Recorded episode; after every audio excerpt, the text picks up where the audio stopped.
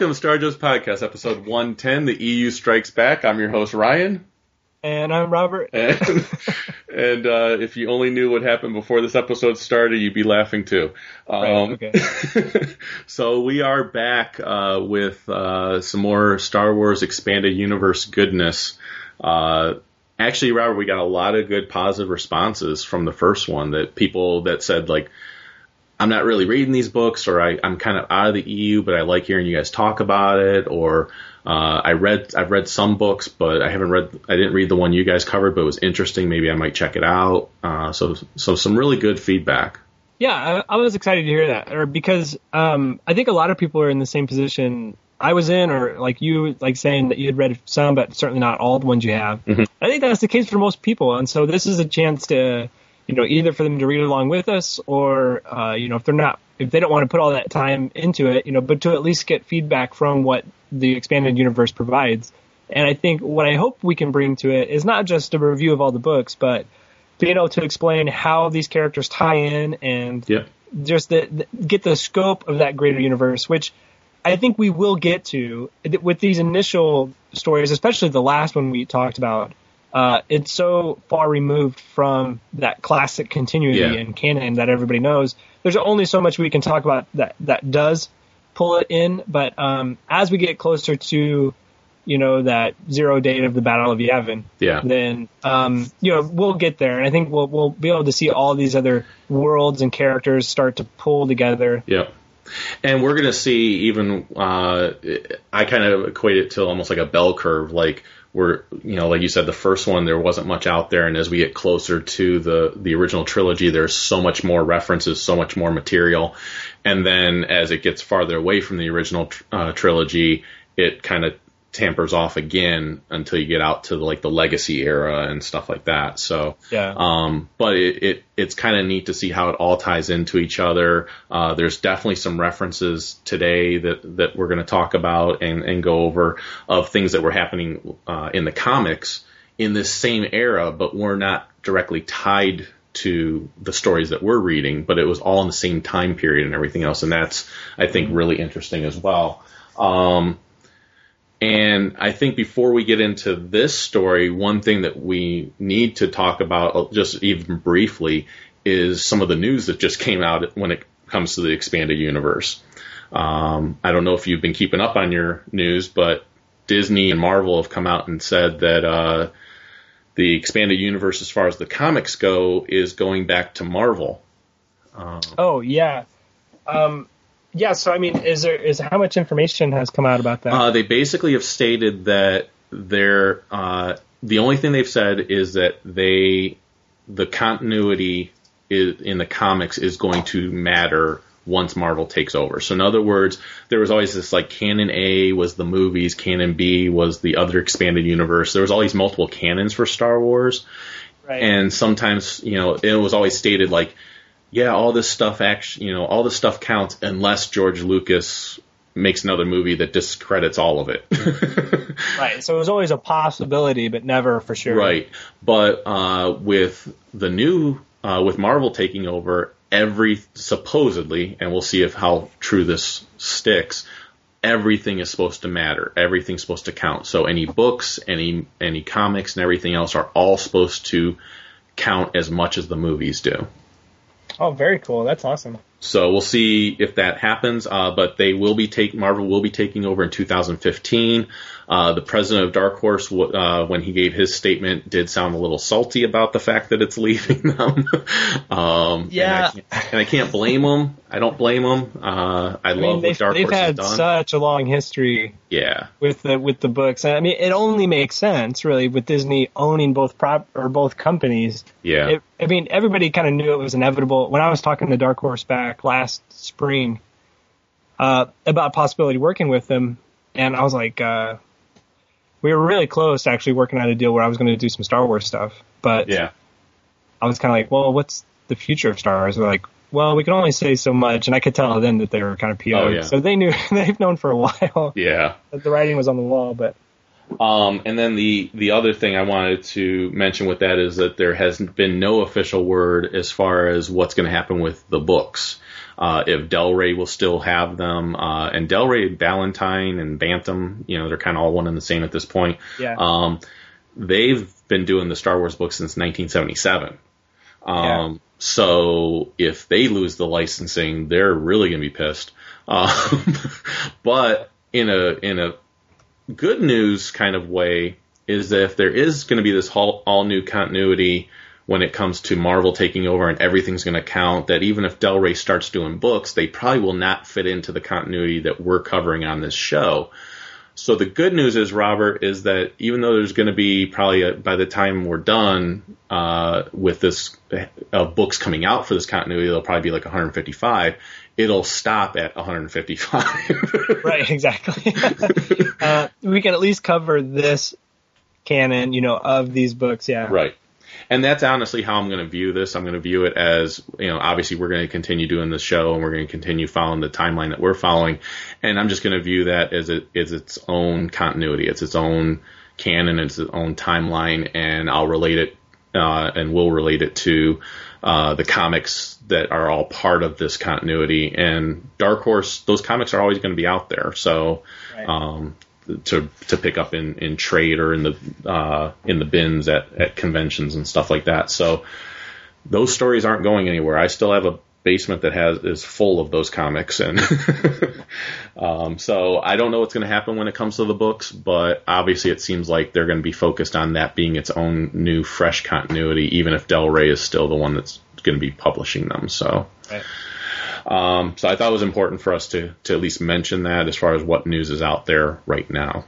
Uh, one thing uh, from the last episode, we did get a correction. I had said we were talking about the alchemy, the gross alchemy thing uh, in the last story, and evidently alchemy has been used before, uh, and it's been used in stories that take place in the era that we're going to talk about today, which is the Tales of the Jedi time period Oh, okay. um, that there were Sith lords that used alchemy, and it was mentioned in those stories, and I just forgot. So uh, one of our listeners actually was uh, kind enough to to let me know that, and I was like, "That's awesome." And that's the big thing too is listeners should realize, you know, ne- even though I know a lot, um, neither one of us are experts and remember everything. Yeah, no, I, I, I really hope everybody kind of pipes in. If there's something either we're we're getting wrong or don't know, then yeah, Yeah. please let us know because Yeah. I think it's better just to have that more full. Hopefully, we can pull on our collective knowledge and then you know, Absolutely. put that together in the podcast. So Absolutely, yeah, and I, I have no problem coming back and saying, "Oh, we, you know, we were wrong about this," and um, and even if I said it, it's going to be we're we were wrong about this. Um, so this way, Robert's included too. Um, but if I say it, it's just me. It's, it's right. If if Robert says something he's wrong, it's just going to be Robert that was wrong. That's how this. That's how how. That's how this show works.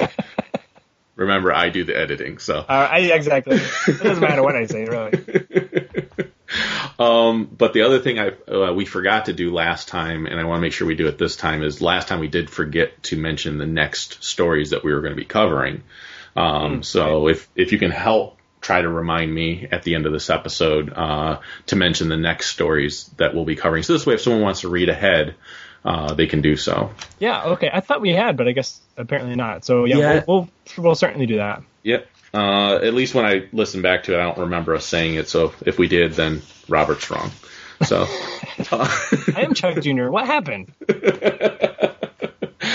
um, so, anyways, the stories that we covered uh, this time uh, come from the uh, stories of Lost Tribe of the Sith, and these were a bunch of novellas that were written by John Jackson Miller, uh, who's no stranger to Star Wars.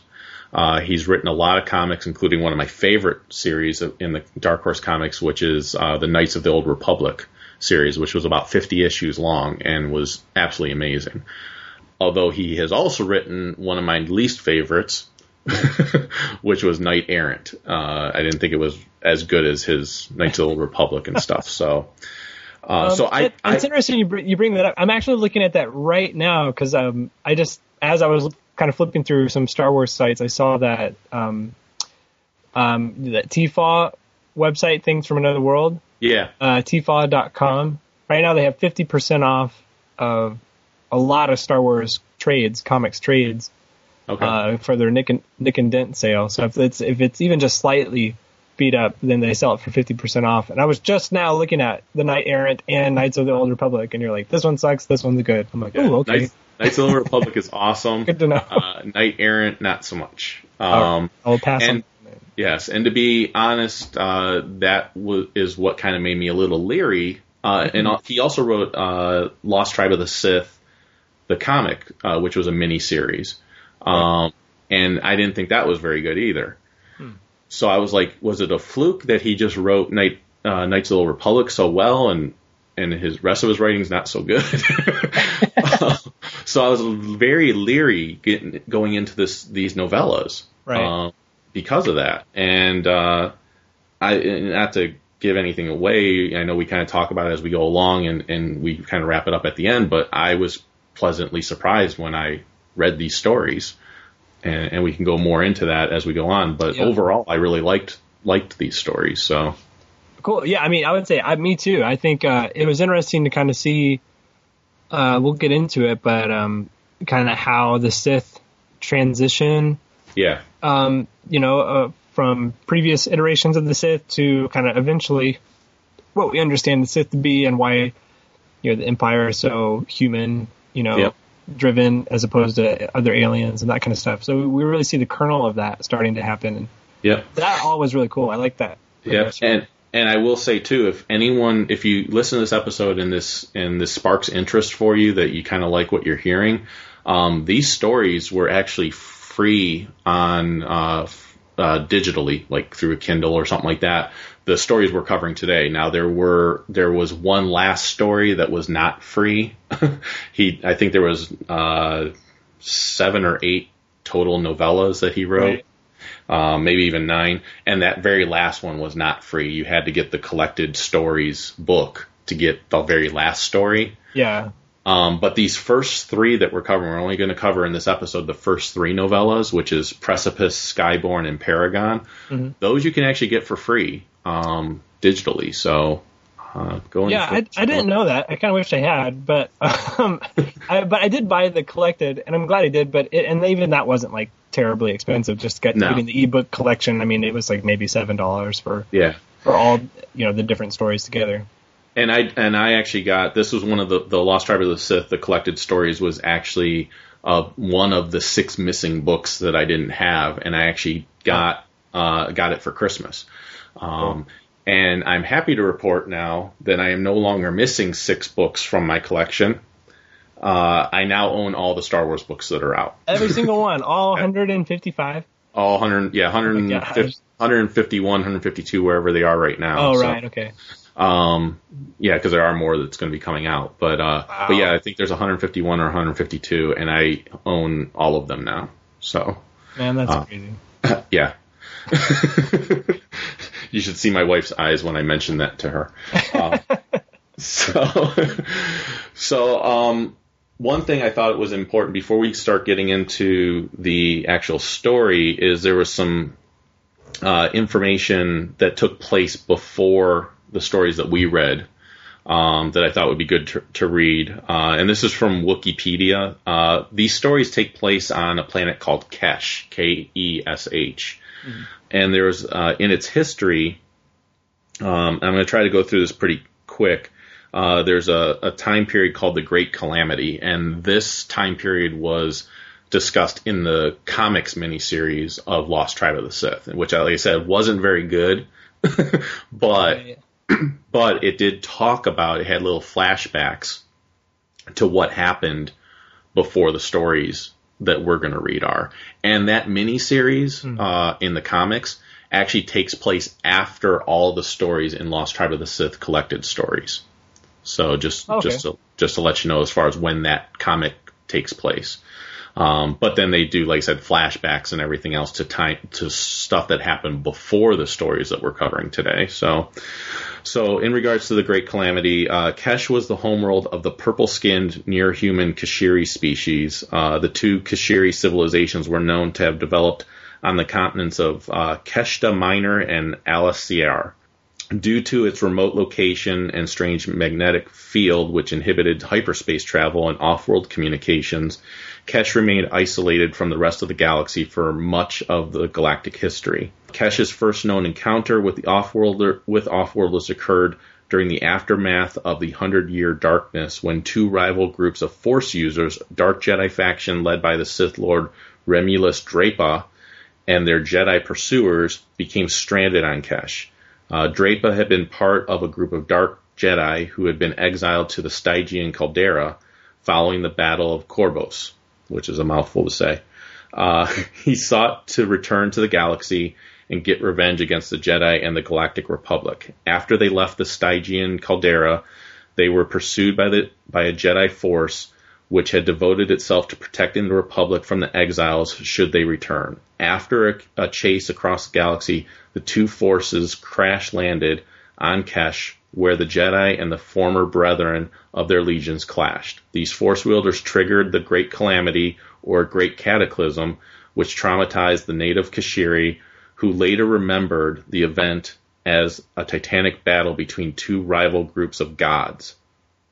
And Right. this is all going to play into the stories we're reading. Yeah. There's the protectors and the malevolent destructors.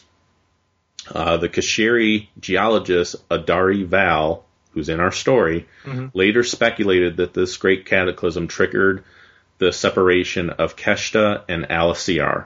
The two major continents. Yeah, exactly. Uh, ultimately, the Jedi and Sith grew disillusioned with their rivalries and declared a truce. The Dark Jedi imprisoned their fanatical leader Dreypa within an oubliette, while the dark, uh, while the Jedi hid their last remaining hyperspace capable starship beneath the Keshiri village of Tahv's Circle Eternal Plaza, which is where our story takes place. Yeah. Yeah. Um, so in our whole in the stories we've read so far, no one knows that there's a hyperspace starship underneath them.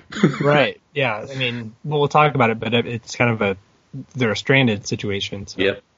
Uh, the former Jedi and Dark Jedi then migrated to the southern polar continent, uh, continent of Eshkreen, where they f- uh, founded a force-sensitive community known as the Doomed. Uh, they dedicated themselves to finding a true balance within the Force, kind of going back to what we talked about in the Dawn of the Jedi, where they're, Right. they're trying to find that balance, and also maintained a constant vigil over the imprison- imprisoned Dreypa, uh, Remulus Dreypa. They also watched over Keshiri and the Sith tribe. The Doomed also built a city which was held together by the for- uh, by their force of will over the successive millennia. Certain species within the community became extinct as their members died out. So basically, there was this Dark Jedi Remulus who is held prisoner, and his overseers eventually they watch over him, but they eventually all die out. So there were Jedi and Sith on this planet before our story took place.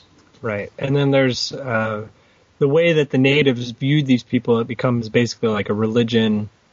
You know, they see them as gods, and Yeah. you know, and then it, very much like tribal kind of legends and mythology. They end up using that to explain, you know, uh, the way the world works and all that kind of stuff. Exactly. So, so Exactly. that that leads up to our story, where these natives are once again, um, you know, uh, put put in put in proximity or, or shown, you know, the, the Sith, but basically somebody who is with force powers, and then Yep. that plays a big part into the story. Yep, and and it's the uh, and we'll get into it, but it'll be like the the Keshiri is the purple skinned Right. uh, beings that I was just mentioning in the in the story before. They're the they're the natives of Kesh. So So where so where where where was all this previous information, all that lead up? Where was that from? that that was all well it was it was from Wikipedia, but the reference of where it's from, Yeah.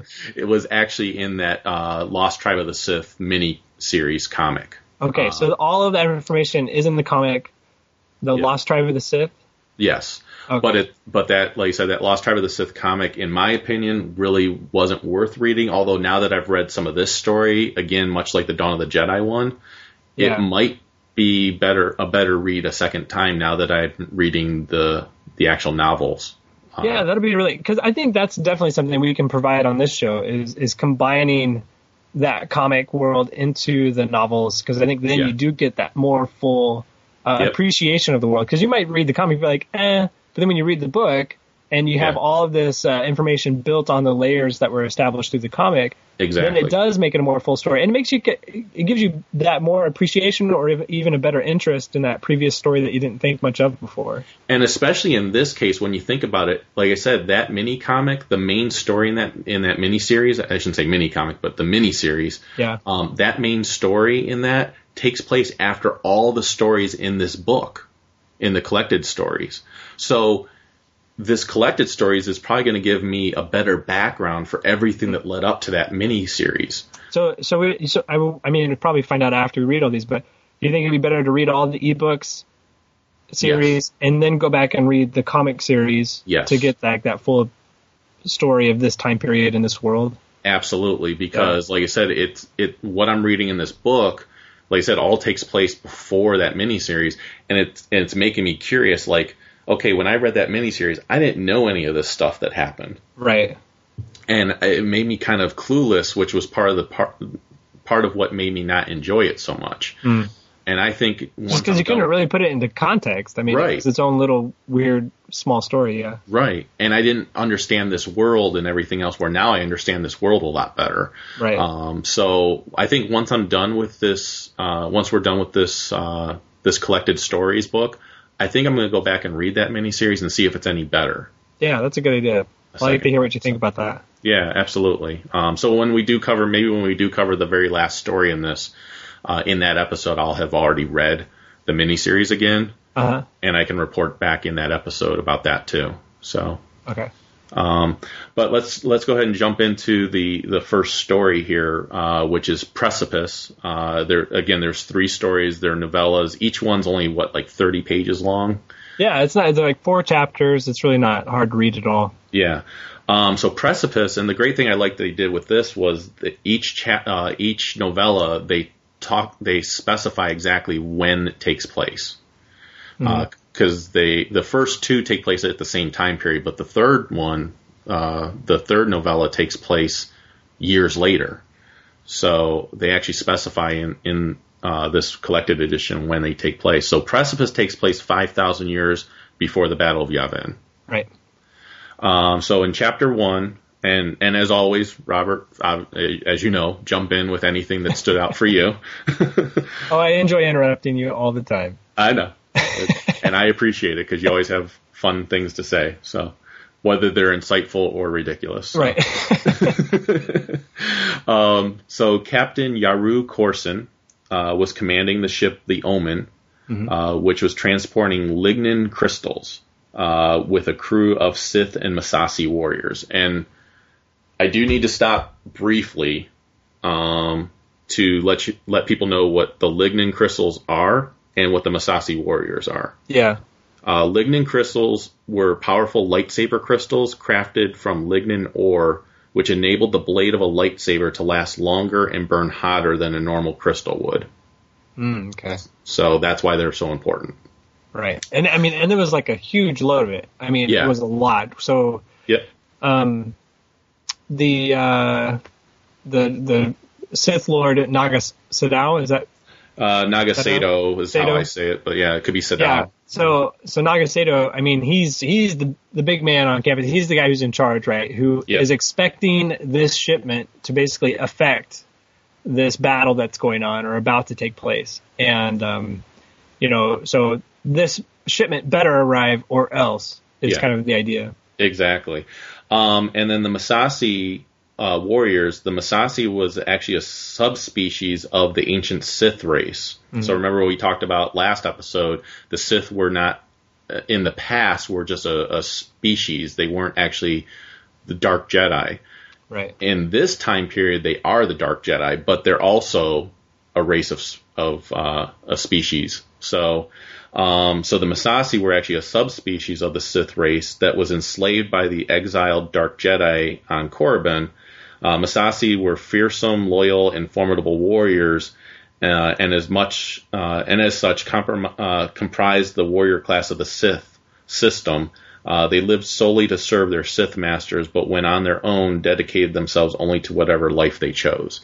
Now, have you have you seen visuals of what these characters look like? I mean, Yes. are they in the comics? Yes, they're in the comics quite a bit. In fact, uh, we're going to talk about some of the comics uh, probably after we go through these stories. Right. Um, I definitely have some comics to refer you to and refer our listeners to, where you will see the the Massassi warriors and what they look Okay. like. Because I was gonna say the, the way they're described, it's almost like they're bestial. You know, just that they're Yep. hardly even. You almost get the point like they're they're barely humanoid almost compared to a, a regular redskin Sith. In some Um, cases, they are. Yeah. Yeah. Uh, So you're I just- absolutely correct on that. So. So I got the impression that they were formidable, but in this story you don't really see it. so I was Right. like, these guys kind of suck, you know, because of what happens. But um, anyway, But you I'll will get into that. Yeah, they are powerful um, in the comic stories. So and, Okay. you, and you'll see that. Uh, but you- you also know where also you've heard the word Massassi before in Star Wars. Uh, Uh, a little planet we like to call Yavin Four, uh, where the rebels were staging their battle to go Yeah. against the Death Star. They were staging their battle in the Massassi Temple. ah, okay, very cool. So that's that. It has a tie-in to the movies. Right, that so that's respect. kind of an ancient uh, building or temple that the Massassi either built or were yep. a headquarters for them or something. Exactly. And when when we're uh, done going over these stories, at least I'm going to refer to the comics, but I'm also going to give you a background on Nagasato. Uh, and it, and the Massassi and Yavin 4 and stuff like that are going to come up again when we talk about him. So, Cool. But I always like whenever I kind of like to refer back to the movies. Uh, Yeah, that- yeah. That's what people know. So, all right. So the ship, uh, the Omen, finds itself under attack. The captain calls to his serpent-haired engineer Lojoy uh, to see if they can gain some uh, type of control back, but nothing could be done. Uh, Gloyd, who is uh, G L O Y D, who is a Houk, H O U K, and a Houk is I looked it up. It's um, best way to describe it for people to get a visual is kind of take uh, Dexter Jettster from the prequel movies, who is the diner owner, Mhm. uh, but don't give don't give him multiple arms. Like give him just Oh, okay. two arms and make him more muscular than fat. Right.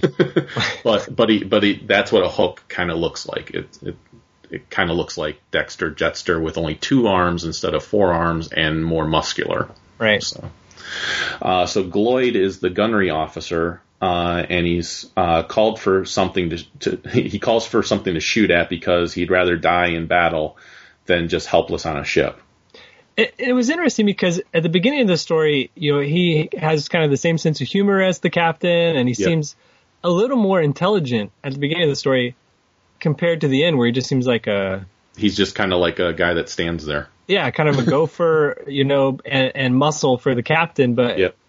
he he he just gets less and less credit, I guess, throughout Yeah. the story. But starting in the beginning, I really liked him as a character because of his sense of humor and just how he looked at things. But then we kind of get less and less of that as you go. But Yeah. Uh, no, I totally agree. And and actually, this first uh, story, Precipice, uh, for me at least initially was kind of all over the place. yeah, Um, and it wasn't until we get to Skyborn and Paragon that I felt like, holy crap, this is all coming together now for me. there was a lot of setup mostly for the cap. Well, it's important to point out too. This first story and the second story are told from the captain's point of view, Yep. and you know the captain is uh, Yari or Yaru Korsin. Korsin, right? Yep. And um, so he's the captain who we really kind of follow along. He's a human, right? Yep. And uh, who has come up through the ranks of the Sith very quickly within the space of ten years. And in the in the first five years, he had become a captain, and within ten years, he'd even outmaneuvered his father, uh, who was also in the Sith Navy, Yep. Navy uh, to even be able to captain or be, be the commander of the Omen ship, Yeah. which is kind of the best of the fleet when it comes to these types of cargo ships. Yep. So, um, but there were, as they were leaving, there was two ships, the Omen and the Harbinger. Harbinger. Yep. Uh, the Harbinger was piloted by a fallen Jedi, which I found interesting. Yeah. It kind of makes me wonder like, what that story was, you know, but they don't even get into it. Yeah. Um, so the idea is that the Omen was the ship everybody kind of wanted to be on. Like it talks a little bit about the uh, uh, Yaru Korsin being a good commander. He doesn't like he's not too hard on his crew, but they all kind of Right. make it through and that kind of thing. And the the Harbinger was the its partnership or sister ship. They were Yeah. both loaded with these crystals as um, as cargo and supposed to make it to this you know, battle site. and they're attacked by a Jedi starfighter uh, that kind of attacks the defenses. And right before they're jumping into hyperspace, uh, the Harbinger ship was attacked and then rams into the Omen, Right. which knocks them off course right as they shoot off into hyperspace. Yep, exactly. And uh, and then on the ship uh, also is Devor or Devori uh, Yeah. Korsin, which is Yaru's brother. Like Uh, a half brother, right? Yeah, like a half brother, exactly. Um, and he believes that the the collision and everything else was uh, the fault, uh, and the and the attack itself was the fault of the navigator, which was Boyle uh, Marcom, Right. uh, M A R C O M, uh, and and Boyle Marcom was also the navigator for Yar- Yaru and Devor's father um, in the past. So during Marka Ragnos's rule, Marka Ragnos is a a, a Sith Lord uh, who plays a, a role in the comic series that Oh, okay. that I'll that I'll mention uh, after we go through these stories. So Yeah, one thing about all the, the Star Wars books, I mean, there's so many names thrown out there. yeah, the names of planets, names of characters, and you never know when there's a deeper meaning behind the name of this. And so that's, Yeah. I think, what I also like when you say like this Marka Ragnos being a part of the comic series. You always wonder that every name that's dropped, you're like, you know, Does it why, mean anything? Yeah, why use this? Why drop the name in the first place unless it stood for he was a major character in another story arc? So it always makes Right. me wonder, and that's really neat to hear that. yeah, too. yeah. Marka Ragnos is basically Naga Sadow's uh, superior, Oh, okay. So he's even higher up. right? All right, cool. um, in an attempt uh, to, uh, although at this point in this in the story in this era, Marka Ragnos is, is deceased at this point. Oh, okay. So, So- so, is Naga Sadow like the the big man? He's trying to be. Ah, I see. Uh, he has a, uh, an opponent, Ludo Kressh, who also is mentioned in, in these stories. Uh, Ludo Kressh and Naga Sadow are both vying for control after Mar- Marka Ragnos uh, passed away. Oh, that's right. And that was kind of confused too because his name is Ludo Kressh, Right. and the planet we're talking about is Kesh. it's Kesh, yes. And I was like, this name sounds familiar. I was all confused. And you're like, well, it's probably because of this. I'm like, Right. right. Um, so, in an attempt to escape, they engage the hyperdrive, uh, but in exiting, they're collided by the Harbinger, as you mentioned, uh, and this causes them to careen through hyperspace pretty much unguided. They don't know where they're going. Because keeping in mind, this is a time period where there's like hyperspace lanes. It's not Yeah, like gates that you follow. yeah, there's certain paths you have to follow, so they're kind of knocked off that path. Uh, they pull themselves out of hyperspace by utilizing the Force, and this is really when we find out that these people can use the Force because it really wasn't shown for Yeah, sure know that. uh, until this moment, right? Uh, so they reconnect some equipment at a distance, and then they crash land on a planet, and that was basically the end of chapter one. Right. Oh. So, and you know, as they as they crash land on this planet, yeah, we don't want to get, I guess, too detailed in the summaries, but um, otherwise this will take forever. But the um, so as they crash land, you know, you really get a sense of Yaru as a captain throughout Yeah. the course of this. I mean, he there, there's a reason why he's been promoted so quickly and so well. I mean, it, it is out of merit. You know, he he's able to. Uh, confidently take control of the situation, even though it's out of control. You know, he's still do the best he can. He's making decisions as they're about, as they're entering the atmosphere. Like, uh, uh, well, one, they come out of hyperspace with part of their ship missing. I mean, there's an explosion in hyperspace, and it says uh, it just basically disappears, as opposed Yeah. to there being like an explosion. But just Yep. as something was breaking off the ship, it just goes out of hyperspace at that moment. So as the whole ship comes out of hyperspace, it's like missing parts of itself. Um, so there's no way to necessarily control it. it. It's out of control and entering the atmosphere of this planet. You know, they don't know if it's just a gas giant or if there's actually is if there actually is any land masses. Right. Which it was interesting. There were some notes by the uh, the author John Miller. Um, he was like just asking that question. You know, as you're entering a new planet that you haven't charted and you don't know anything about, how how would you even know that there's that there is land masses there? Right. You know, it, you just don't know until you come through that atmosphere. And if it's a gas giant, the, the atmosphere itself is going to crush you. Yeah. So uh, that was kind of cool because never I've never really thought of it that way either. So uh, as he comes in, they do notice that there's land, and he's thinking, well, I could dump the ship in the ocean, uh, which would probably save most of the crew, or I could dump it on the land, which would save most of the cargo. Right. and he chooses to drop it on the land. Yeah. so again, that kind of gives you an idea of who this captain is. Yep. Just kind of that decision alone. Um, they do land. You, as they land, they hit this kind of incline, and so they're sliding down the side of this mountain. And all the only land they see is mountainous, kind of volcanic right. uh, mountain ranges that are sticking up out of the ocean. And Yep. they hit this incline, slide down, and they're about to go over the edge, basically and plummet into the ocean anyway. But they get caught right on the edge. Basically, they're kind of speared by a rock, yeah. and that uh, keeps them up on the precipice, which is the precipice, title hence, story. I was to say, hence the name of the title, right? So as um, a couple foreshadowing moments, as they come flying in the atmosphere, they get they ram right into a flying animal that's like a winged animal bounces off the windshield basically. Um, they land. Uh, let's see. Basically, they, they get everybody out of the ship as quick as they po- possibly can. I think there's over 300 uh, members of the ship. Uh, yeah, 355 people Yep. And And, that actually get that actually gets into into chapter two is where they start describing that. Um, Oh, okay. I was gonna say yeah, and then there was twenty some people died Yep. through the Yep. course of the of the ship, and then so that you're kind of left with this just over three hundred people that uh, Yaru's kind of uh, in charge of now, and they're just Yep. trying to survive on this mountain. That's what's Yep. kind of the end. Yeah. So we have uh, in chapter two we, is when we actually find out that it was uh, the Sith Lord Naga Sadow who sent them on the mission to obtain the crystals Right. in, in one of his efforts to defeat the Jedi uh, and to vie for control of the Sith. Uh, as you mentioned, 355 uh, initially survive uh, the crash as they all escape the ship, uh, the Omen, which is uh, is on a precipice uh, of a mountain cliff. Uh, it's on fire, so they all get out. Right. um, and 16 injured die during the night as they are heading down, Mm-hmm. and five die falling as they're climbing down. Yeah, So- it's like a narrow path just to even get Yep. kind of off the the top of this mountain. Yep. Um, but then Yaru goes back up, right? That's at the end of the story. Too. Yeah, he goes back up, and yep. Devore is there. His brother, Yep. his half brother, is, is there, kind of waiting for him.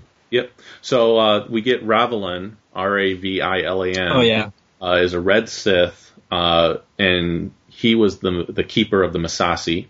right. uh, and because like you said, they're kind of more bestial and everything. Uh, and he noticed that the Massassi were starting to get sick uh, from just the air, and yeah, just dying, immediately. yeah, and they're dying slowly. Um, there was a debate on staying with the ship and whether or not to try to contact Naga Sadow, uh, but all of them knew that if they contact Naga Sadow, that it would mean death.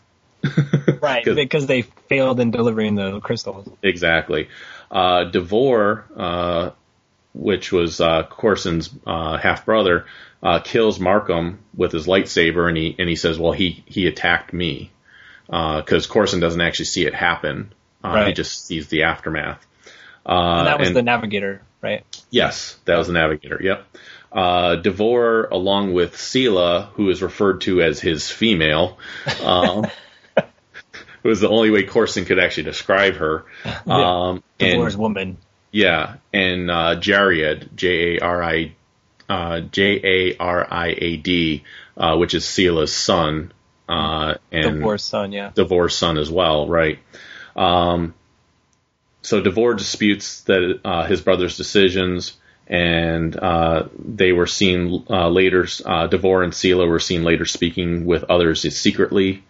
Um, Yaru witnesses this with Gloyd uh, and fears that the future mi- uh, what the future might bring. Uh, so then we get into chapter three, which is where we find out that the Massassi all die due to the air. Right. Um, and then more of the injured uh, die climbing down from the mountain than even before. Uh, some die from animals trying to eat. Uh, they like they try to eat Oh, some yeah. animals, and they die from that. Yeah, the, the meat of the animal was poisonous. It killed somebody immediately just Yep. trying to, to eat it. And then some of them died just from starting to fight each other. They, Yeah. they and he actually quotes that uh, they start becoming tribal. Uh, hence, Lost Tribe of the Sith. yeah, well, like immediately. This isn't even one day later. I mean, they. Right. This is through the night. Yep. So Yaru decides to go back to the ship and release a beacon to save them all, even if it meant his death. uh, by Naga Sadow. But when he arrives back at the ship, he finds Devore already is there.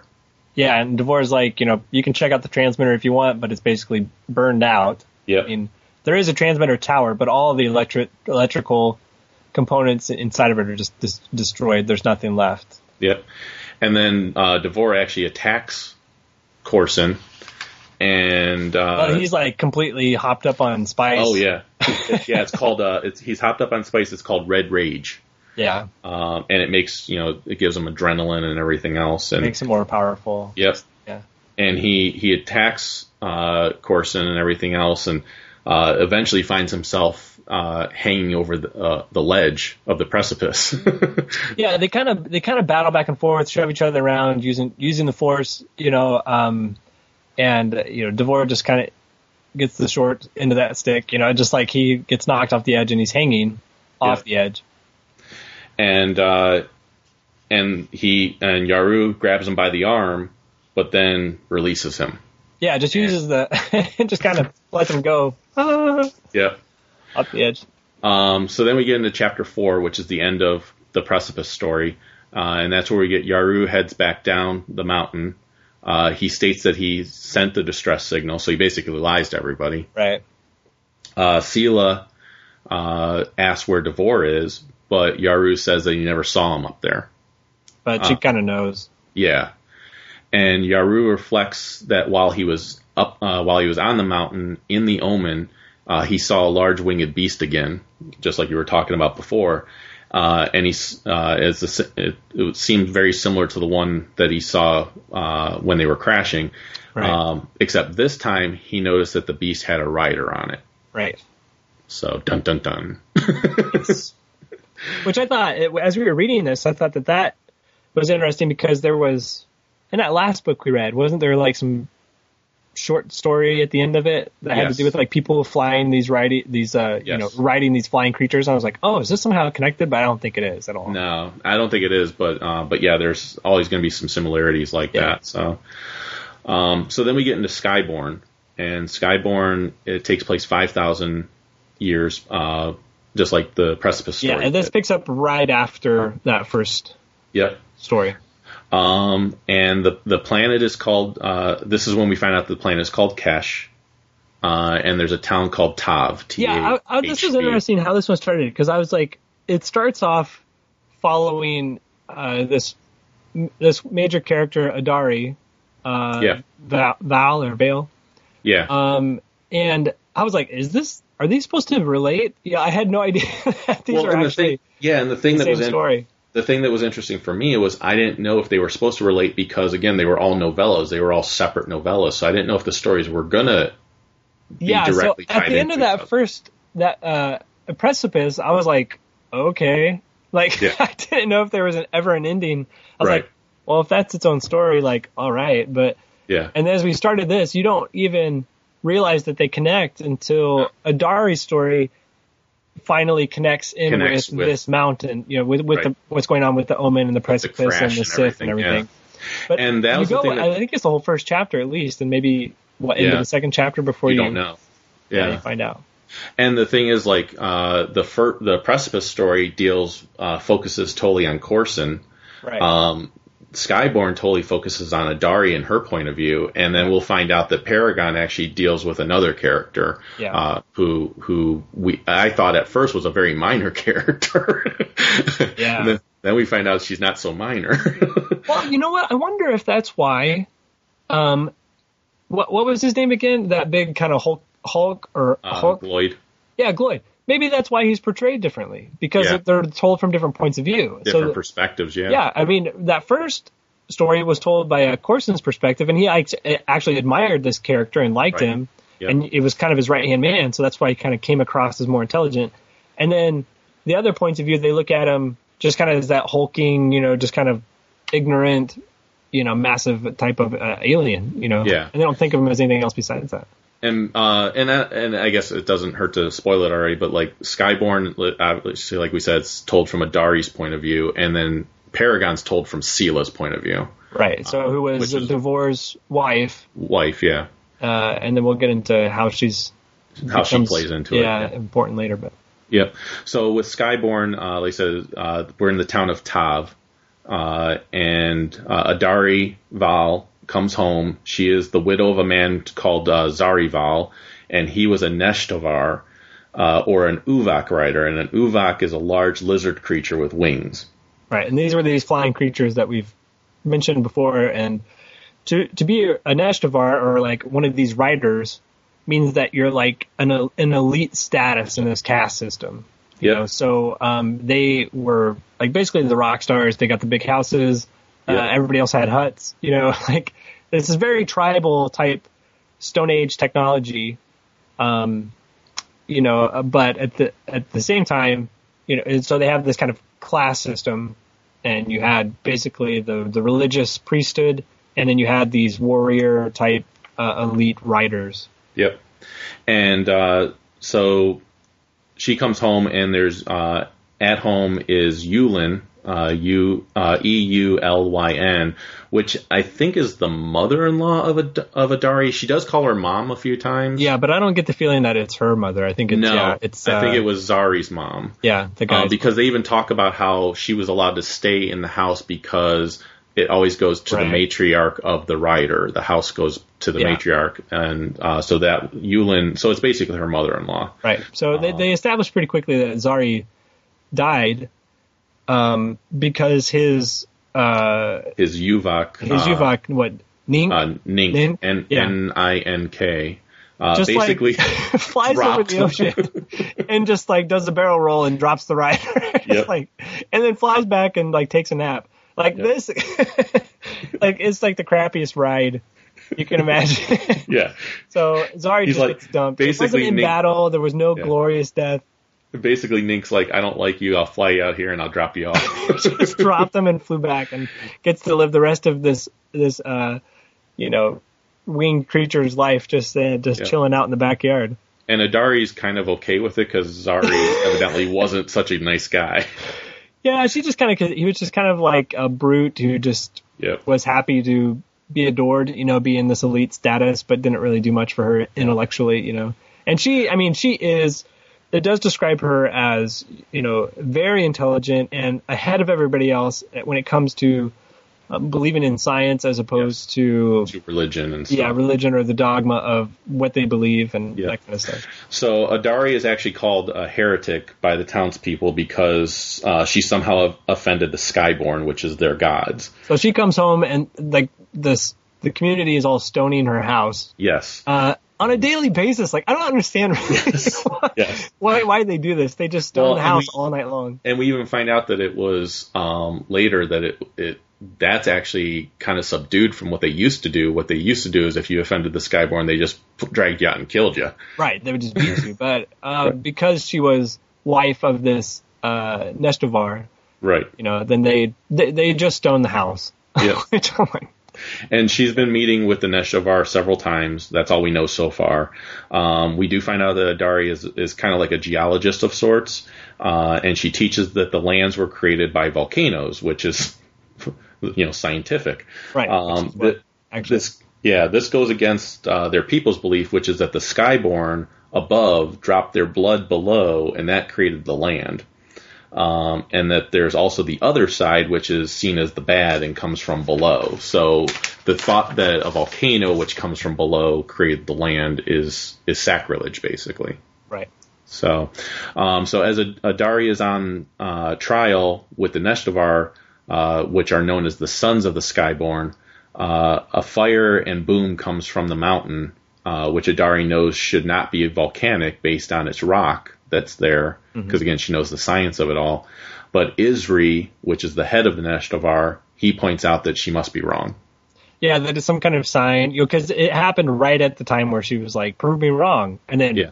an explosion happens on top of the mountain. They're like, "That's it," and then Which is the worst time for something like that to happen. I know she's like, "Crap," you know. So uh, anyway, so they she basically heads back to the to her Yeah. house.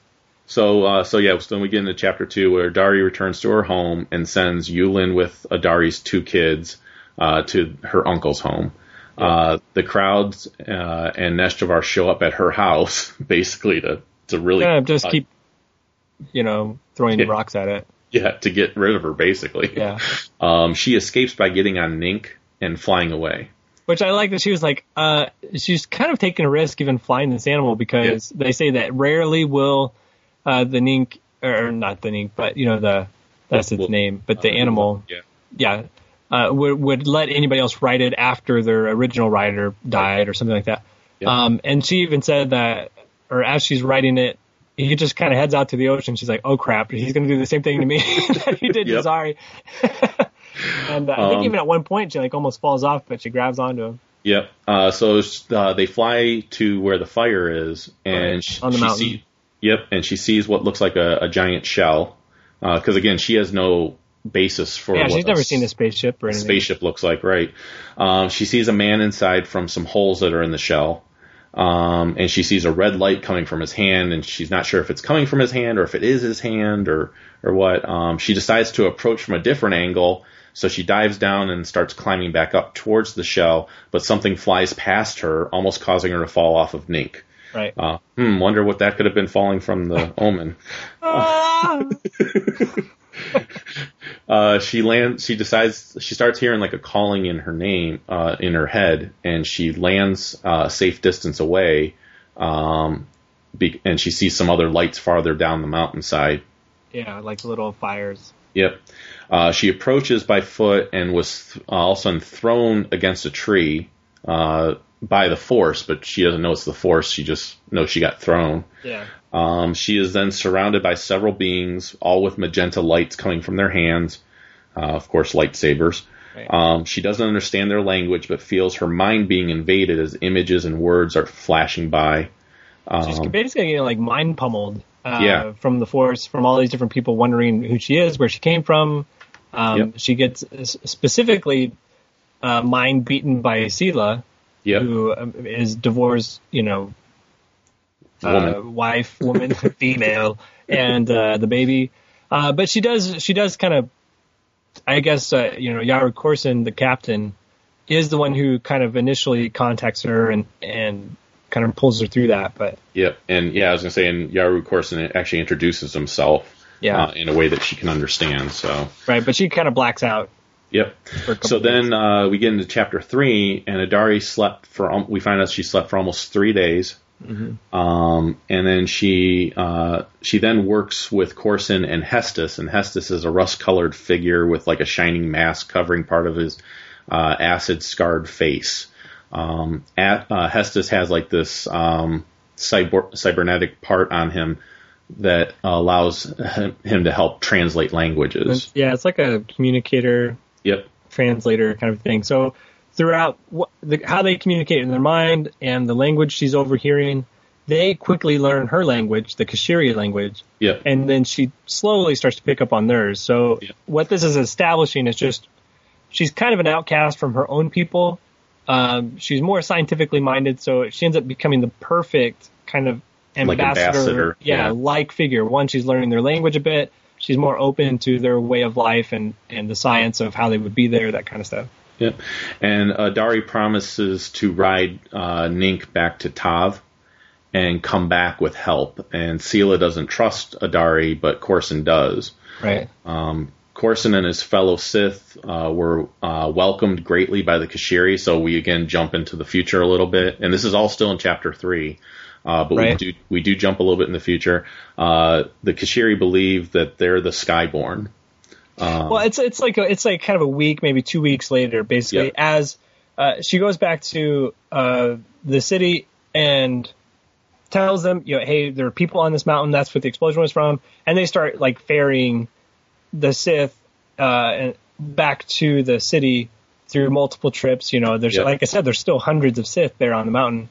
Yep. They bring them over, and then they start to kind of do a little bit of communicating with, um, you know, the the Neshtovar uh, leader Izri, um, and convincing him that they are, well, basically that they're powerful, but the, um, you know, the the Keshiri people think of them as, you know, the the Skyborn. You know, Yep, They think of them as the gods. and Korsin basically proclaims that they, that's who they are. Right. He's Um, willing to accept it. He's like, sure, all right, we'll take Yeah. we'll take advantage of that. And he does Yeah. this. He proves it by initially just levitating things, um, but Yeah. then actual people himself, and then doing like force jumps and all these kind of things that obviously are superhuman. And Right. you know, they think, oh, you know, of course, this kind of pagan type society immediately thinks that you know, these are signs that these are the gods returned. and they immediately start putting the Keshiri to work mining for materials to repair their ship. Uh, Right. And they move into the Neshtovar homes, so they kick the Neshtovar out of their nice homes. Well, they become the elite status now. Exactly. Yeah. Uh, Adari got to stay in her home since she was this the ambassador for them. Right. Um, but Adari still felt something seemed uh, all wrong about what was happening because again, she's more science based. So the fact that these people are coming here now and saying that they're the Skyborn, she's she's kind of doubtful of that. So Well, and it also it alludes to the fact that Adari is force sensitive because back on Precipice when uh, Yaru Korsin sees the rider on the on the animal, uh, you know he, he he can tell that he feels the force basically from whoever's up there. yeah, And then towards the end of this book, you see that um, you know she she realizes that Korsin had basically dropped a person off of the edge yeah, of the cliff. Uh, that's what she had saw because she went to go investigate, and there was a person who right, floats out into the ocean and basically talks to Yaru about it. And they he kind of convinces her to keep that quiet. yeah, and that's and that's exactly what happened in uh, happens in chapter four. Is that Adari reveals to Korsin that she saw him uh, before at the ship and uh, Yeah. saw him throw something out. And when she went to go get help for them, she flew down to see what was there. And here she saw that it was Korsin's uh, brother, Devore. I mean, she didn't know it was Devore at the time, just- but she yeah. that was a being. Uh, Korsin convinced her that Devore was a threat to his people, so he had to do what was best for his people. Um, and he kind of and then related. he also said he's like, yeah, and murder's not such a big deal. Right. well, because he relates it to uh, Zari, her husband, uh, Right. passing away and saying he he wasn't such a nice guy, was he, and everything else. So And of course, she hadn't mentioned that to him, so right, that's her indication that he's reading her mind, or at least Yep. her thoughts to a certain extent. And so he kind of persuades her to keep the Devore uh, event or whatever quiet. And in Yep. return, uh, he will, he's going to help teach her or develop her force powers. bit. and uh, Dari knows that the Sith will never find the metals that they need because again she's like kind of the geologist. Right. Um, she says they might be able to find it further down in the soil, but that would require a lot of time, eh, which might not be good for the Keshiri people. Right. So she's realizing quickly that they obviously aren't the Skyborn, that they're, they do have powers, but it doesn't mean they're gods. Yeah. uh, and also that they're going to be here for a long time if they're because she knows there's just not metals in the uh, in the ground or anywhere that she has excavated or or you know tried to discover. So, Yep. like she said, if it's there, it's really deep, and that's going to take a long time to get to.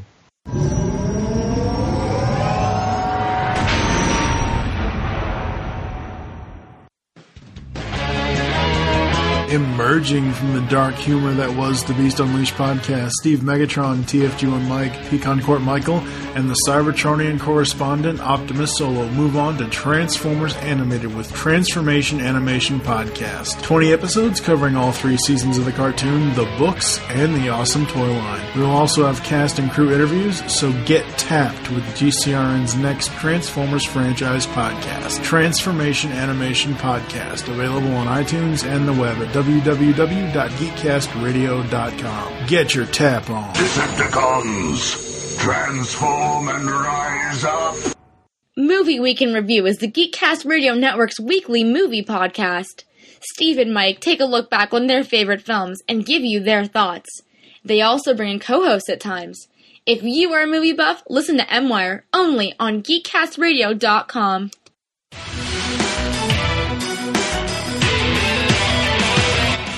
you a fan of gaming? Then check out GCRN's first ever gaming podcast, Extreme Retro Gaming. It's your one stop shop for emulation, retro, and modern gaming. Hear talk on your favorite games from classic consoles to current day. The show will feature one shots on a single game every single episode. So stay tuned in for Extreme Retro Gaming. Only on the Geekcast Radio Network.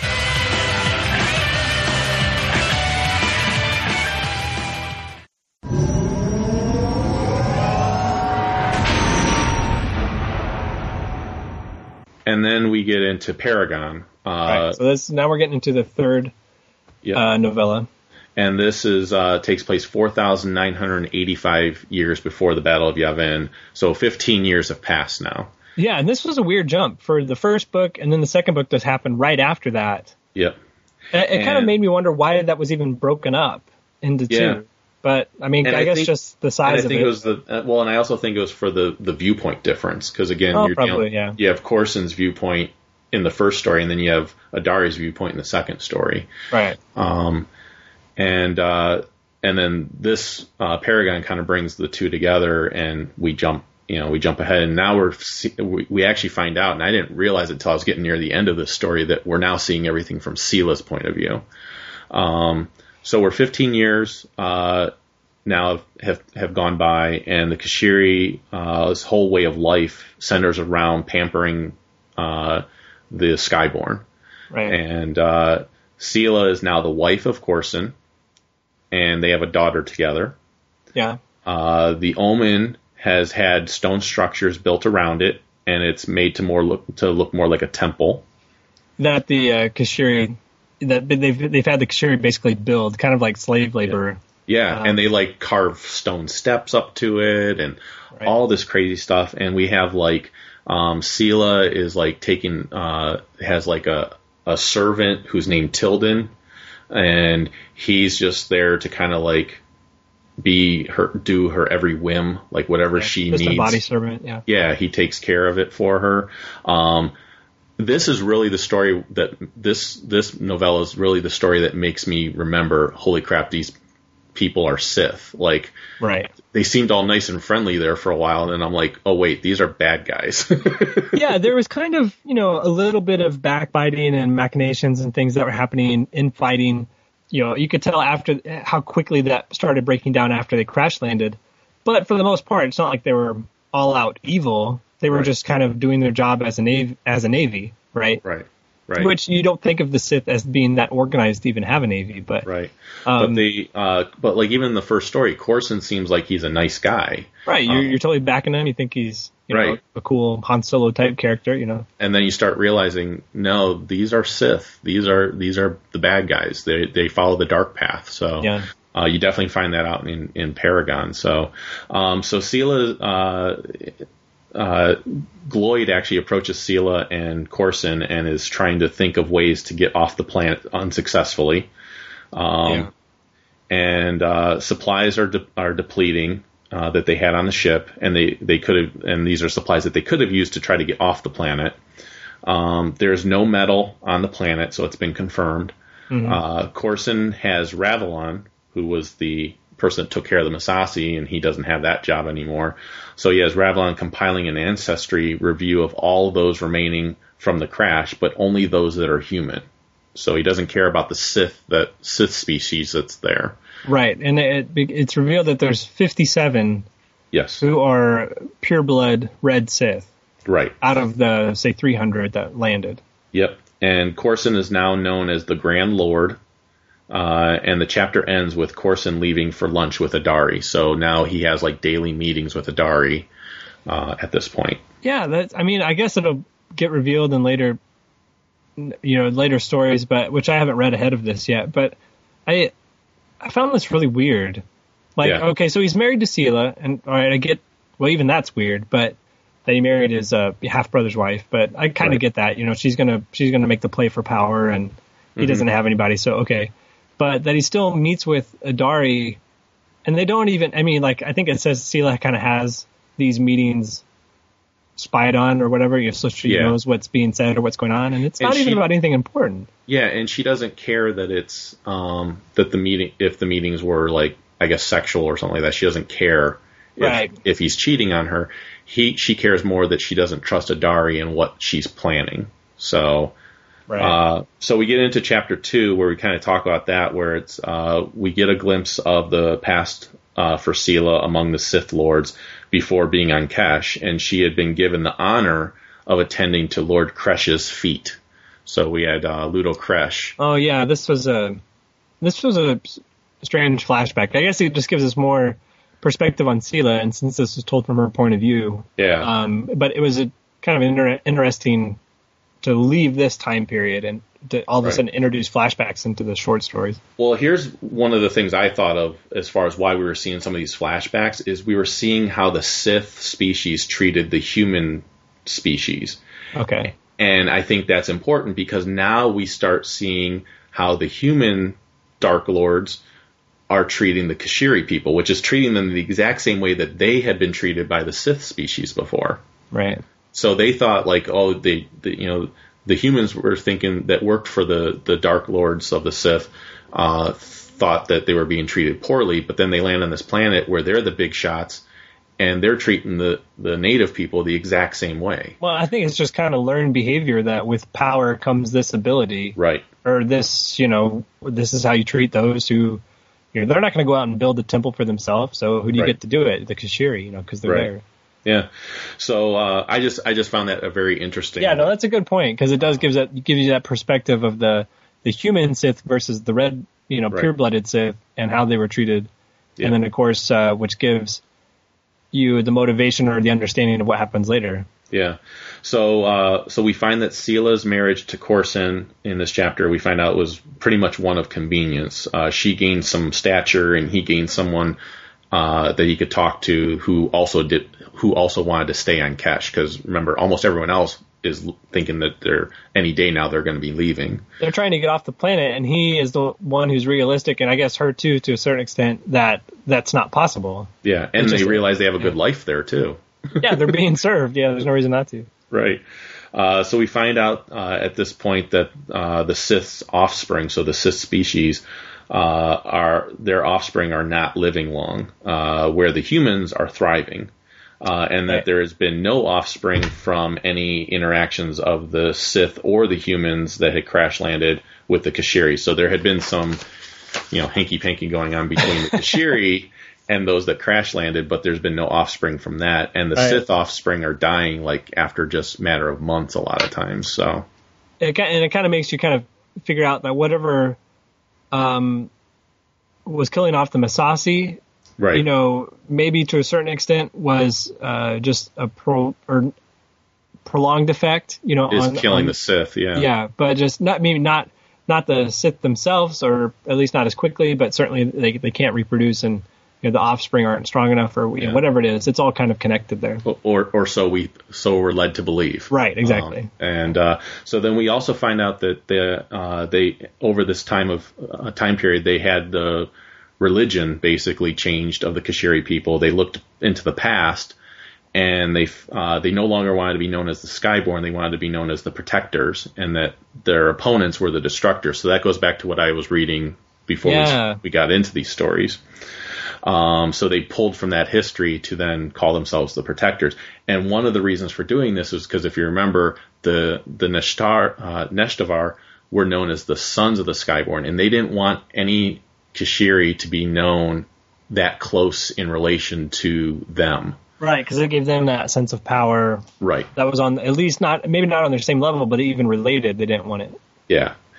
Um, so then we have uh, Korsin and Seelah are alerted at the end of the chapter that there is a problem, and they ask if Ravilan is dying, um, and they and they're told no, but everyone else is, and that ends that chapter. Right. So, um, and basically, well, Ravilan was sent on a on a mission Yep. um, to uh, to the the different lakes. Right, was the the Yes. Ragnos lakes, and then um, some different villages. Basically, he's he was there just um, just kind of. I mean, Ravilan is basically given.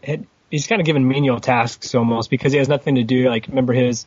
I mean, his purpose was in being in charge of the Massassi, so yeah, uh, he was told to investigate, you know, different, you know, ways to light Sith structures. You know what I mean? Like, yeah, you know, well, since we don't have electricity, you know, how do we, how do we light our temples? You know, and all this kind of stuff. So uh, he was kind of sent on this mission to go find that out, and he was sent with though a lot of the, you know, the red Sith. Yep, the Red Sith, yeah. And uh, another thing I wanted to mention too, because I was just remembering this, is you mentioned the Ragnos lakes. Um, the the uh, those that crash landed here have started renaming everything.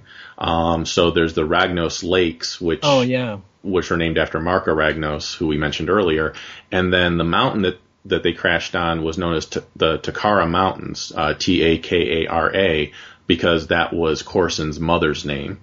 And Right. it cracked me up when I read that though, because again, I love seeing the Star Wars connections where you see like stuff intertwined, similar names and everything else. T- Takara is known in Transformers Right. uh, the Japanese company. the Japanese company that created Transformers. So it cracked me up to see Takara, and it's spelled the exact same way. yeah, that's So, immediately what I thought of. I was like, I've got Takara Transformers. Does this mountain transform? That would be awesome.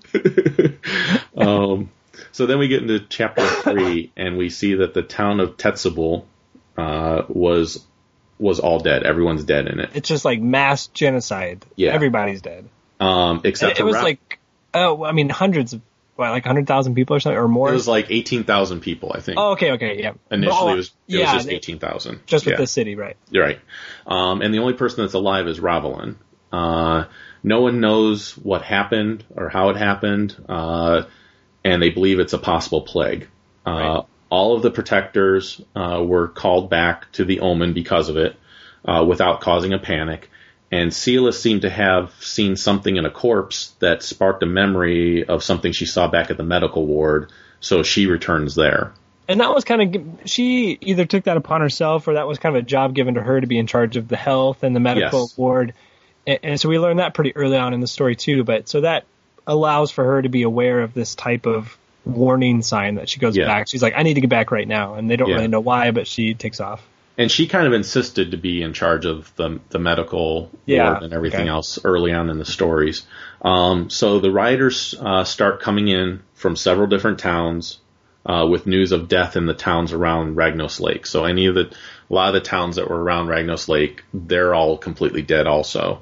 And uh, but it's like a day later or something like that that they start hearing hearing about that um, about the other towns because there's no news that comes back about any other towns, and then it's like the next day, all of a sudden, all these towns are dead, and it's like over a hundred thousand Keshiri that are dead. Right. So then we we have, uh, like I said, they they all come back, and Seelah revealed uh, to Korsin that there's a compound called cyan, uh, cyanogen uh, silicate, and it was kept in the ward for treating the Massassi because the Massassi were really tough, and the only thing that could penetrate their thick hide was this cyanogen uh, silicate.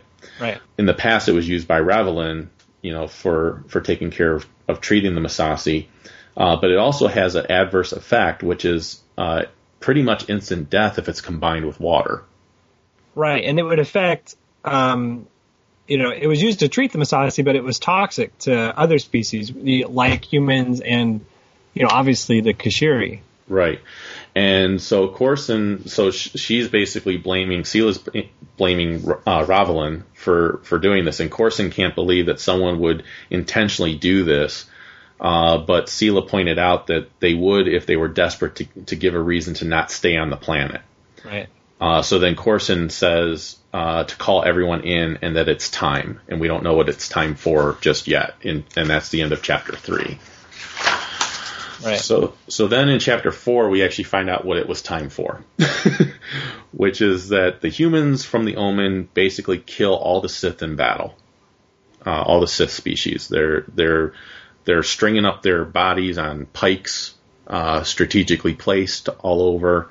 Uh, Seelah actually has Ravilan strung up and has water being dropped on him that wasn't that infected water we find out that Ravilan only meant to have the town of Tetsubul die. And he's so like, the town that he was in personally. right. He wanted that town to, to die so this way it would make Korsin uh, want to leave the planet uh, so they could get away from this plague. And Right. he, he's like, I don't know how it got to the other towns and, you know, and it wasn't supposed to happen this way. And then we find out that Seelah reveals that she's the one that sent some of her own trusted riders out to the inf- uh, to infect the other towns that Ravilan and his men had been sent out to scout just the previous day.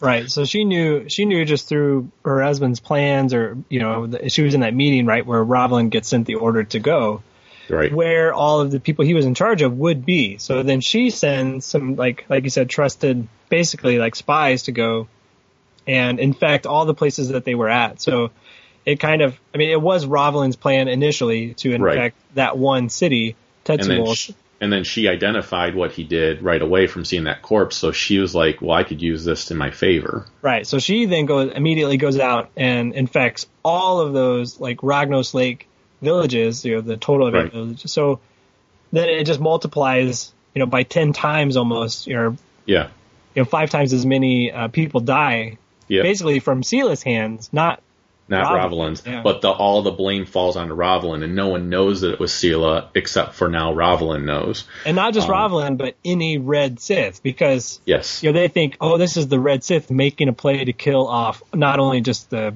Keshiri, but all the other you know non-Sith species. Yep.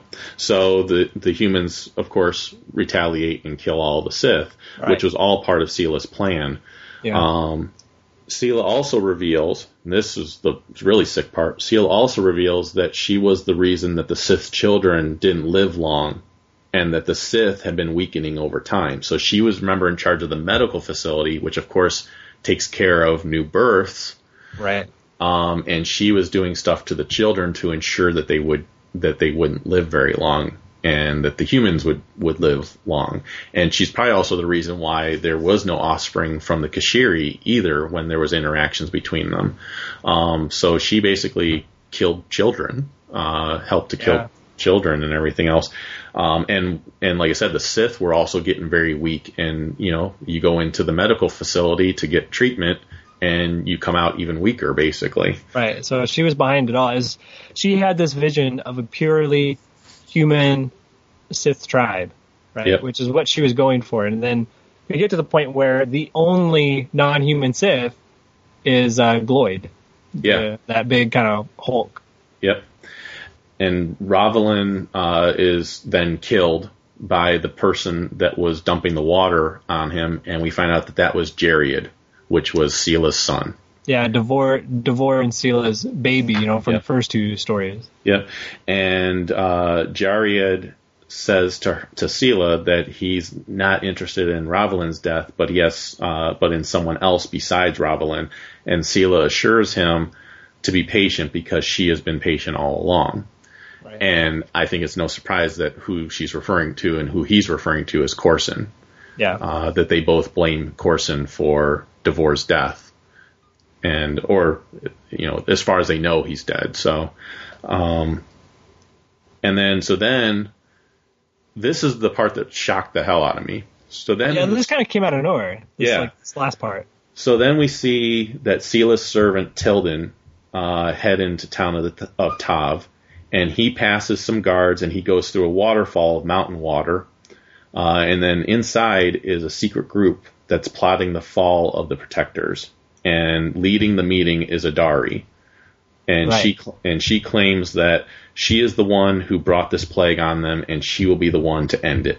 Right. So it was Adari who placed Tilden, Seelah's body servant, Yes. to keep working for Seelah so that he could provide intelligence. So basically, Tilden this whole time has been a spy, and Adari kind of has a full picture of what the Sith are like, and that they are that they're not, you know, that they're basically they are kind of an evil species that Yeah. are taking advantage of the Keshiri. Obviously, they're being oppressed at this point, Yep. and uh, she's vowing basically to bring it into the Sith. And the the interesting thing with it too is uh, the Adari being uh in charge of this uh, whole you know conspiracy thing isn't what surprised me. It was Tilden that surprised me. right? Yeah, because I mean, earlier on, you see, you see him kind of advising Seelah and just doing anything she wanted, and just kind of being very subservient to her. Right. And then to find out, you're like, oh man, this character is way more complex than I thought. So Right, and and you know, peop- and the reason he was acting that way is because if he acts that way, then she doesn't expect anything, so she do- Seelah won't read his mind or anything like that. yeah, and I mean everything. I mean, they just considered servants just you know uh, t- trivial and and uh, you know not like they weren't they didn't mean anything, so they were just saying anything in front of him. You know. Yeah. And uh, he so he was privy to all of these kind of secret meetings and stuff just because he was her slave and there all the time. Yeah, and and like I said, once I read that, I was like, "Holy crap! I want to read the next the next novella." Right. So what we have, uh, and we can talk more about some background information, but what we have coming up then is the the next three that we'll be reading for the next show is uh, the novella number four, five, and six, and, which is uh, Savior, uh, Purgatory, and Sentinel. Yeah, so it's those three respectively in a row, Yep. and that's going to wrap up this kind of Kesh story. Right. And yeah, and so we're gonna we'll read those three, and then we'll get into some other books. There's a couple other books that came out. Uh, Uh, some old Republic books. yes, and then we come back to the Lost Tribe. Right, that's true, yeah. for Uh, some other. Well, some other- basically along the same timeline because the same timeline. Yes. it's we we do have a gap uh, at by the end of the the sixth novella we're closer to uh, you know in the 3000 you know 900 years before the battle of yavin Yep. and then we have about a 300 year gap that we're going to talk about the old republic stuff and we come back to the planet Kesh and the lost tribe of the sith stuff eventually at 3000 uh, years before the battle of yavin so yeah. this this time period is basically I, I guess there's there's got to be a huge jump coming up. Yeah, in, there is a in- huge in the fifth and up. sixth novella. I mean, almost a thousand year jump. Yeah. So, and then we'll find out the last two novellas. There's another thousand year jump. So. Yep. Yeah. there's There's going to be quite a bit of stuff happening. Yeah, because a lot of the Tales of the Jedi stories uh, and Old Republic stories take place like around three, 3,000, 4,000 years. Right. Um, uh, and, e- and even closer to the Battle of Yavin than that uh, in some cases. But uh, these stories, like we said, have, uh, have been taking place right around 5,000 years. yeah. Um, now, there are some comics that take place during this time period, uh, and it's Golden Age of the Sith and the Fall of the Sith Empire. So those are two trades that are out there. You can actually find if you uh, what's out there nowadays is there's omnibus editions of Tales of the Jedi, and there's a volume one and a volume two. And in the volume one is uh, Golden Age of the Sith and the Fall of the Sith Empire and that's where you get a lot of the backstory of Marka uh, Ragnos, Ludo Kressh, and Oh, okay. And Naga Sadow. Um, I am going to read just a little bit, a very little bit about because I don't want to spoil those stories for anyone, uh, but just a little bit about Naga Sadow since he's kind of the prominent one that we talk about here. Um, and again, it's from Wikipedia, so who knows how much of it's true, but from what I read of it, uh, I do agree with what's put on here. So Naga Sadow, also known as Darth Naga Sadow, was a male Sith Lord and renowned dark side magician during the days of the, of the first Sith Empire. Uh, Sadow has ancestors among both humans and Sith species of the planet Ziost. He rose to prominence in the final days of the Sith Golden Age when Marka Ragnos, the reigning Dark Lord of the Sith, passed away, leaving the mantle of Dark Lord vacant. Uh, during Ragnos' funeral, Sadow engaged in a duel with rival Sith Lord Ludo Kressh for the Ragno- for Ragnos' title, only to have their contest ended by the specter of the deceased Dark Lord himself. After a brief admon- admonition, uh, the ghost departed while issuing a warning to both Sadow and Kressh stating that the fate of the Sith Empire hung on the balance of their decision on how to proceed with leadership of the Sith people. So, and that that all takes place in uh, Tales of the Jedi. Yeah, that all So- takes place in the Tales of the Jedi stories. And I will tell you, the Tales of the Jedi stories are my, like, next to Dark Empire in the comics, Right. Tales of the Jedi are my next favorite Star Wars stories ever told. Wow. Okay. Um, I think that highly of them. Uh, the you get uh, in Golden Age of the Sith and uh, Fall of the Sith Empire is it takes place in one time period, and then we get some other ones that I'll mention uh, in a future episode that take place in the you know how, we were saying that we jump ahead. Uh, there's some stories that take place in that jump ahead. Right. Uh, and that's where you get characters like you may have heard me mention before, like Exar Kun and Ulic Qel-Droma and Yeah. stuff like that. So I'll mention those comics when we get to that time period. But these two trades um, take place the the Golden Age of the Sith and the Fall of the Sith Empire take place during this exact same time period of what we're reading right now. yeah. And uh, they deal with Naga Sadow, Ludo Kressh, and Marka Ragnos. Um, and it's it's a pretty cool story, and it's written by Kevin J. Anderson, who you've mentioned heard me mention before as as a writer that I really like for Star Wars. So Yeah. um, so I, I would recommend checking those out. Very cool. The only other thing I wanted to mention, because I want to do it uh, like I mentioned, I want to do it each episode, and I think this book pertains to what we're reading in a, in a way. Is there's a book uh, again wanted to mention a book that is not story necessarily that's driven into what we're going to be covering. Uh, and this episode, I wanted to mention there's a book out there called Star Wars: The Book of the Sith.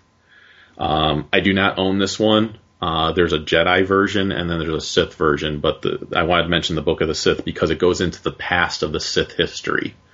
Oh, okay. Uh, so it's definitely one that I I do want to eventually get, uh, and you can get it for like twelve bucks, uh, and it's just like it's like a little hardcover type thing. So, so I would I would definitely check that out if you like this early days of the Sith and want to know where the Sith Empire came from.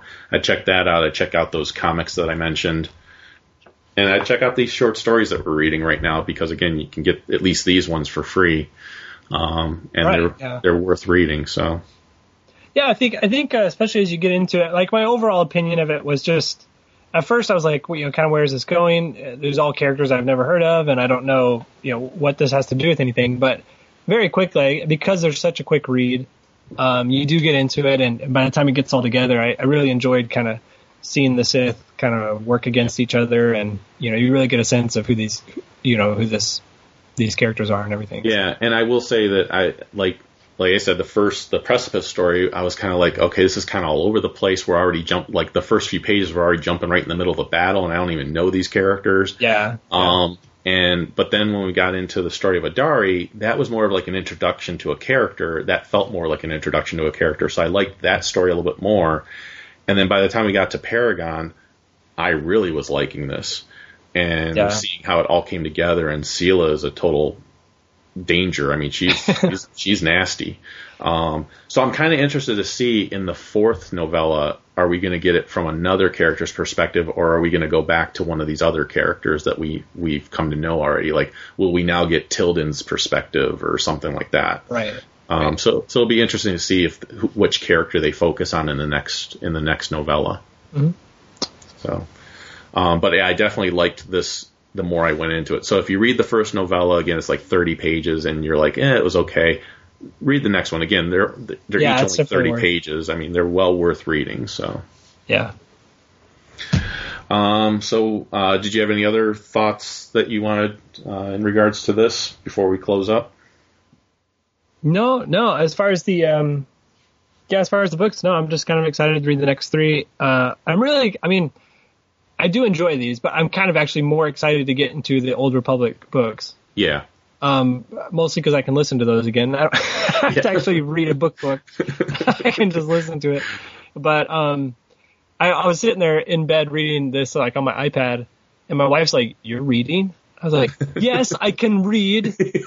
I just choose not to." and she's like, "What are you reading? Like, what's so good that you're taking the time to read?" I was like, "Oh, it's a Star Wars book," and she just rolled her eyes, and I'm like, Oh. "I'm not talking to you anymore tonight." I was gonna, I was gonna say if she was if she was excited about you reading, uh, you could tell her, well, my good friend Ryan is the one that got me reading again, and then she would think highly of me. But then as she rolled her eyes because it was Star Wars, maybe it's not such a good idea for you to tell her that, like, leave me out of the conversation. right? Uh, yeah. Um, no, I mean, she's.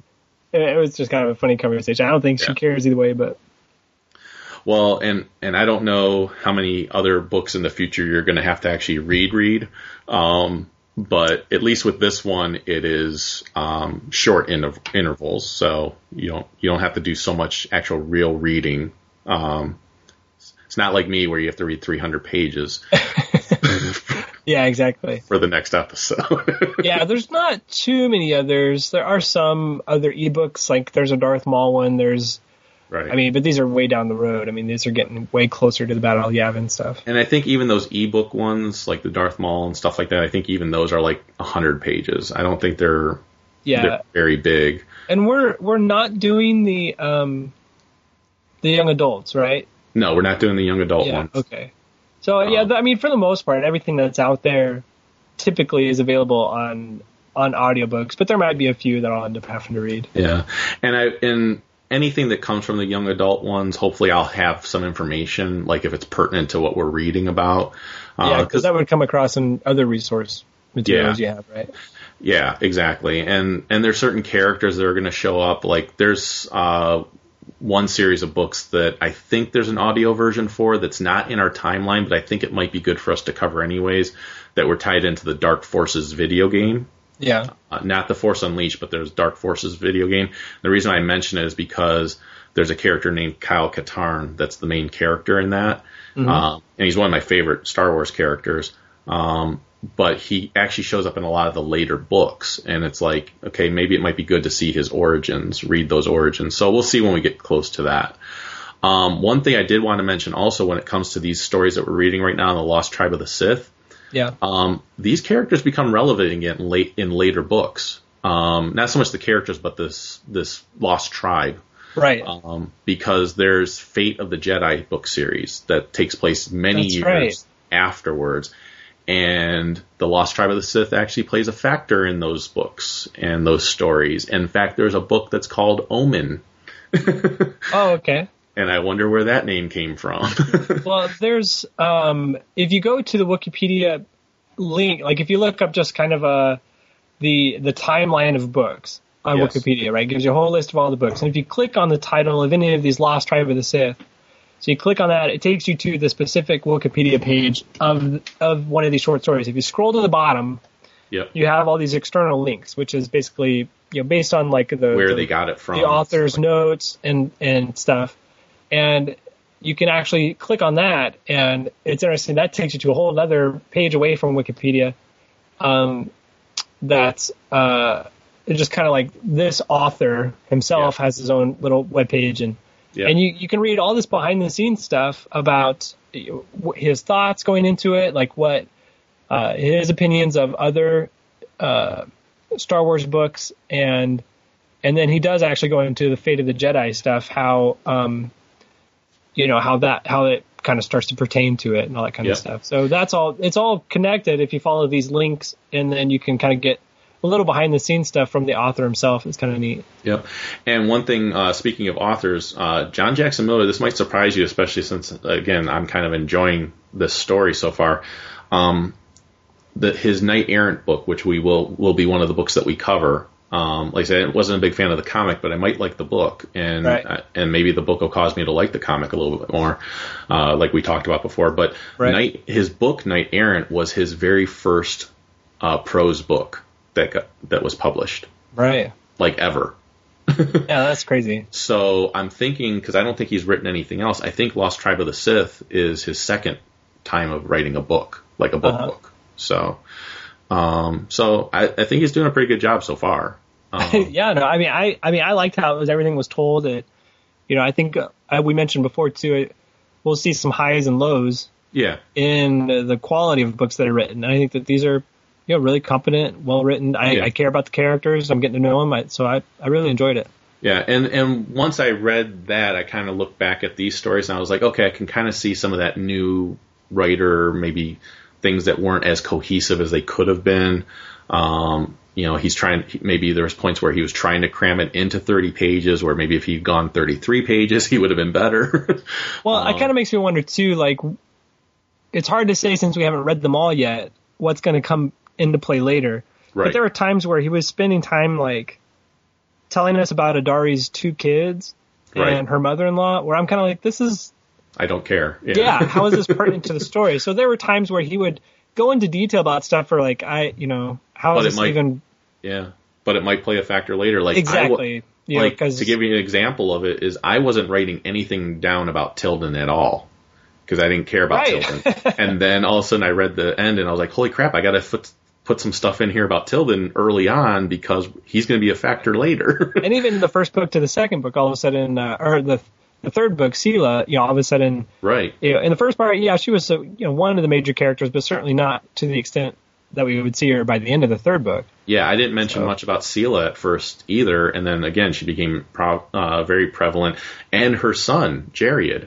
Uh, yeah, exactly. He was the one who killed Ravilan. So Yeah, so it, it I- kind of makes me wonder, you know, I guess we should save our criticism if if we have any toward till the end, because Yeah. Because some of this might come into play that we don't Right, aren't aware absolutely, of yet. So. absolutely. So, um, all right. Well, let me go ahead and give our information out. Cool. Uh, and as always, you know, please uh, give us some feedback. We'd love to hear like what you're thinking about these episodes. Are they helping you with the expanded universe a little bit uh, to understand maybe a little bit more of other time periods of, in Star Wars. Um, again, I always like to try to relate it to the movies. That's why I mentioned the Massassi Temple and, and things like Yeah, that. that, that was really cool. I didn't know about that at all. Yeah, and you'll actually find uh, Yavin Four plays a role in those comics that I was talking about. Cool. So, uh, so y- you'll find out, and that temple, that Yavin Four, that Massassi temple, plays a factor in some of our future stories too that we're going to read. So, um, I, I know specifically the the Jedi Academy trilogy, the Massassi temple plays a factor in there. Right, so. that's true. Yeah. So, um, so it's not the first time. Like a lot of these things will get revisited down the line. So, uh, so they do all become part of a bigger universe, which is really cool when when you are reading it all because it starts. You know, where maybe you read one book or two books and you're like, well, it was okay, but I didn't really care about it. When you start reading them all, you start realizing, okay, this book ties into this one, and this character is in this book, but he's also in this book, and he's also in this comic, and everything else. And yeah. it starts making you like it better. And like I said, that I'm interested once we're done with this, uh, these collected stories to go back and reread that mini series, the Lost Tribe of the Sith mini series, and see if I like it better than I did the first time I read it. Yeah. So, so, um, but you can find us at starjoes.com. You can find us at the forumforgeeks.com. Uh, it's just you can register there and you can scroll down, find Star Joes, and talk with us every day. Uh, you can find us on Facebook. We have a fan page and a profile page. The fan page is probably the one that's the most active. Uh, that's where you can find comic reviews and random posts, and you can chat with us again every day on there. Um, you can call us and leave us a voicemail. It's 440-941-JOES, 440-941-J-O-E-S. Uh, leave us a voicemail. Please leave us an iTunes review, uh, good, bad, or indifferent. Uh, would appreciate uh, an iTunes review, and we always read them on our episodes. So, especially considering we've kind of started expanding you know, some of these uh, you know side side podcasts uh, with, with the GI Joe animated review and with the Star Wars kind of with the extra shows we've got on the side. You know, if you want to comment on those in the in the iTunes reviews, that'd be awesome. Yeah, and we're definitely going to get back to the animated reviews probably pretty soon. So, um, because I'm kind of chomping at the bit to get back to those uh, a little bit, along with doing these these books as well. Um, and then uh, you can email us at starjoespodcast at gmail.com, and you can follow us on Twitter. It's at starjoespodcast. Uh, you can also listen to us on Stitcher Radio. It's the smart way to listen. It's a free app for your mobile devices, and you can make Star Joe's one of your favorites and listen there. Um, I think that's pretty much everything. So, uh, Robert, where can they find you? Uh, I have, you can go to my blog. It's robertatkinsart.blogspot.com, and you can email me directly through that uh, website. Uh, also, I have a Facebook page, Robert Atkins Art, and Twitter is at Robert Atkins Art. Uh, if you want to see a more extensive gallery, you can go to uh, Robert Atkins at, or I'm sorry, uh, www.robertatkins.deviantart.com, and that has a gallery of a lot of my stuff. And uh, in this month's previews, you can find uh, the Castle book from Marvel, where Robert uh, did some of the art in there. So, Yeah, that's what I'm working on right now. I'm doing, as far as just my work, what I'm on is, uh, yeah, I'm doing a couple issues of Castle, which will be out uh, in the spring, early summer, I think, where the uh, where the trade comes out. Um, I'm also doing all the artwork on the Nerf zombie guns, the line of guns that are uh, zombie related, and uh, a number, and, and in fact, Star Wars related stuff. I'm working on the the artwork that's on the Star Wars Black series of figures. yeah, you bastard. Uh, it is awesome. Uh, I'm, I'm, I will be proud to be able to point to people, uh, tell people in the store, like, hey, I know the guy that did the art there. They won't know who I am, but I will, I will stop random strangers and say, hey, see that art? I know who did that. Uh, here, listen to Star Joe's, and I'll hand them a, a business Give them a card, yeah, right. and So a high five on the way out the door. exactly. So, um, and I'll tell them they have to buy the figures because I need this line to continue like forever. So, I'm having a really hard time finding these on the shelves. yeah. I'm gonna have to um, start ordering them or something. I the only one I haven't been able to find is uh, single carded Boba Fett. I do have the San Diego Comic Con Boba Fett, um, but I cannot find him single carded at all. Uh, I have all the rest of them uh, that have come out so far. So Man, I gotta do more shopping. yeah, so um, I definitely found pre-ordering is is the way to go. So yeah, that's the only way. I'm, I think I'm gonna get them all if I want to get Yeah. them all.